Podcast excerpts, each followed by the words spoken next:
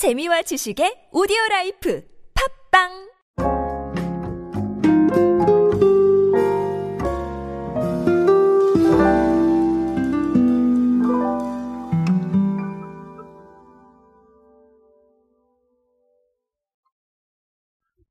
얼마 전에 발렌타인데이가 지나갔죠. 어, 네. 발렌타인데이 이야기를 지금 하려는 건 아니고요.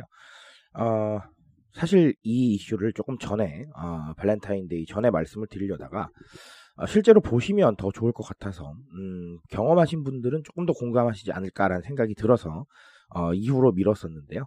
아, 그래서 이제야 말씀을 드리게 되었습니다. 자, 어, 최근에, 어, 발렌타인데이가 정말 지나갔는데, 아마, 음, 편의점을 지나시던 분들이 보셨거나 아니면 편의점에 들어가 보신 분들은 아시겠지만 어, 단순히 초콜릿만 파는 게 아니고 뭔가 다른 것들을 파는 걸 많이 보셨을 거예요.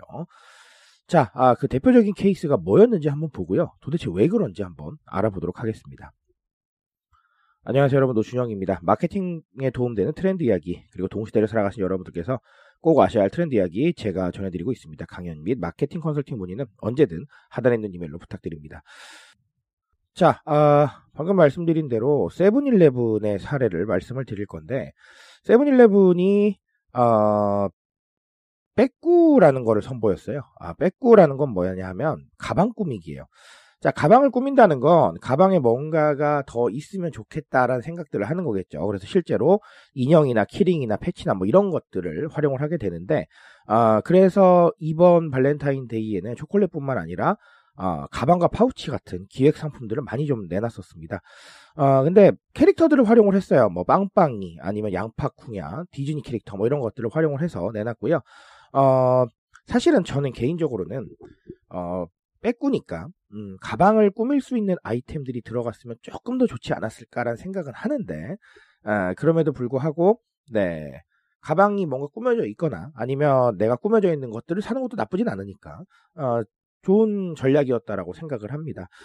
자, 그래서 제가 아, 조금 과거로 시계를 돌린다고 한다면 제가 뭐 닭구, 폰구 이런 것들 좀 말씀을 드렸었죠. 다이어리 꾸미기, 폰 꾸미기 이런 것들 말씀을 드렸었는데 아, 최근에 별닭구라는 어, 신조어도 있습니다. 별걸 다 꾸민다라는 얘기죠.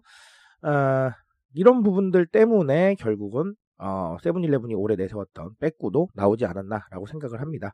자, 근데 뭐 물론 어, 백꾸는 아니겠지만 어쨌든 중요한 건 기존 제품에서 라인업이 좀 늘려지고 있다는 거. 즉 과거에는 어, 기획전 하면 기획전 상품만 팔았지만 그게 아니라 좀 늘려가고 있다라는 것도 조금 특이하고요. 아, 그게 하필이면 또 이렇게 뭐 백꾸라던가 이런 부분들 꾸미기라는 상황을 활용했다는 것도 어, 조금은 어, 신선하게 다가옵니다. 자, 어, 여러 가지 얘기를 드릴 필요도 없을 것 같고요. 사실 뭔가를 꾸민다라는 거는 우리가 일명 customizing이라고 표현을 할 텐데 결국은 개인화가 되는 겁니다. 어, 개인화라는 거를 우리가 굉장히 복잡하게 생각을 합니다. 어, 예를 들면 AI를 동원을 해서 뭔가 어, 빅데이터를 추출을 해서 뭔가 추천을 해줘야 될 것 같고 아니면 어플을 활용을 해서 뭔가 화면마다 다 다른 뭔가를 해줘야 될 것 같고 이렇게 생각을 하시는데 어, 맞아요. 어, 그게 개인화의 대표적인 케이스죠. 우리 특히나 뭐, 뭐 음악을 추천받는다던가 영상을 추천받는다던가 굉장히 다양하게 어, 개인화에 대한 그런 전략들을 봤는데 아, 사실 그렇게 할 수 있으면 좋겠지만 어, 모든 분야에 그게 적용되는 건 아니잖아요. 아, 그러니까 그런 거 말고 조금 더 뭔가를 커스터마이징 할 수 있는 방법을 찾아봐야 되는데 바로 이런 것들이 사실은 작은 아이디어가 되겠다라고 보여집니다. 어, 실제로 다이소에 가시면 어, 시즌별로 뭐 폰구, 닭구 이런 것들 많이 나오는데 어, 아주 단순해 보이지만 알파 세대들한테는 굉장히 큰 반응을 얻고 있습니다. 왜 그런 걸까요? 쉬워요. 어, 알파 세대는 자신들의 취향이나 생각들을 반영하는데 굉장히 익숙하고요. 어, 그렇기 때문에 그런 방향성들을 어려서부터 조금 잘 활용해 왔고 또 아니면 뉴미디어에서 자기가 원하는 컨텐츠 잘 찾아봤는데 어, 결국은 소비할 때도 그런 거예요. 내가 원하는 거 사고, 내가 사고 싶은 거 사고, 그리고 내가 내 취향대로 꾸미고 싶은 거 사고 그러는 거죠. 완제품도 나쁘진 않겠지만 어쨌든 나의 취향이나 생각을 반영할 수 있는 폭이 있다는 게 어, 굉장히 좋은 메시지가 되고요. 그리고 이 일명 뭐 땡땡 꾸미기의 핵심이 되는 거겠죠. 그래서 별닫고 아까 말씀드렸던 대로 별걸 다 꾸민다라는 말이 나오는 겁니다.